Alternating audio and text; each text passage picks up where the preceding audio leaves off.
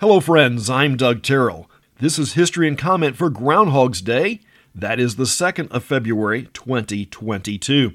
The playwright William Shakespeare's two younger children were baptized on this day in 1585 a boy and a girl, fraternal twins, Judith and Hamnet.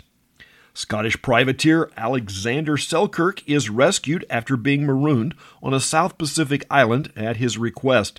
He deemed the ship to be unseaworthy. He was rescued on this day in 1709 after spending four years alone. There was no indication of a rum stash.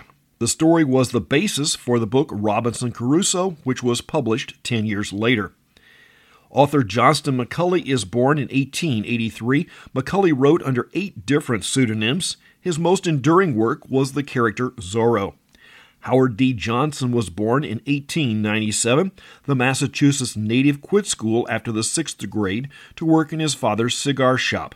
Johnson's father died and left him with the shop and a sizable amount of debt. At 27, he sold this business and opened a soda counter to pay off the debts. By 1928, the soda shop is selling $250,000 worth of Howard Johnson's ice cream. The Howard Johnson's name was well known to travelers in the 50s, 60s, and into the 70s. Over time, the restaurant line faded. There is one left in Lake George, New York. The hotel brand is now part of Wyndham. The first Groundhog Day is observed in Punxsutawney, Pennsylvania in 1887. The tradition has roots in German lore, where the animal of choice was the badger. A strange twist this year the neighboring New Jersey groundhog, Milltown Mel, died unexpectedly yesterday.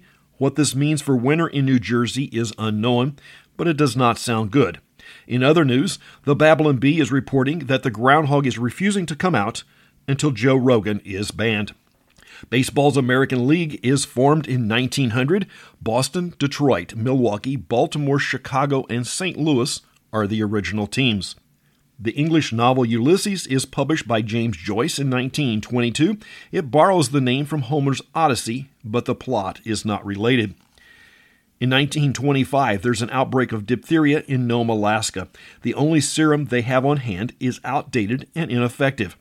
Telegraph messages are sent out requesting more, but Nome in the winter is rather isolated, and the serum had a limited life in the harsh outdoors of the Alaskan interior.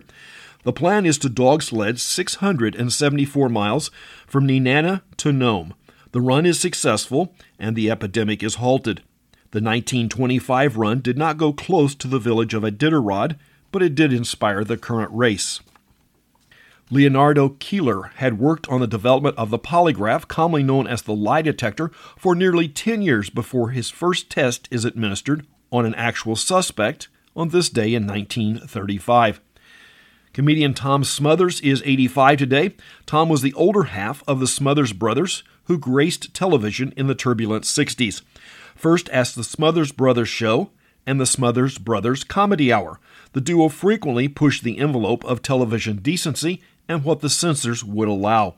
It might not be a far stretch to describe them as spokesmen for the 60s counterculture in sports jackets. Mary Dell Chilton is 82 today. She pioneered genetic transformation in plants at the University of Illinois. Graham Nash is 80. Nash is a singer, songwriter, and guitarist for the Hollies and the Nash in the various combinations of Crosby, Stills, Nash, and Young. 70s television sensation Farrah Fawcett was born in 1947. She was from a working class family in Texas, and that is her birth name. Al McKay was the guitarist for Earth, Wind, and Fire in the 70s. He is 74 today. 73 year old Ross Valory was the bass player for the rock group Journey. He has also played with the Steve Miller Band. Reality show personality, and he certainly is a personality, Duane the Dog Chapman is 69. Model and actress Christie Brinkley is 68. Actor Michael Talbott is 67. Mostly known for his co lead on Miami Vice in the 80s, he had a number of bit parts prior to that. And that's history and comment for the second day of February. I'm Doug Terrell. Now go and do something worth remembering.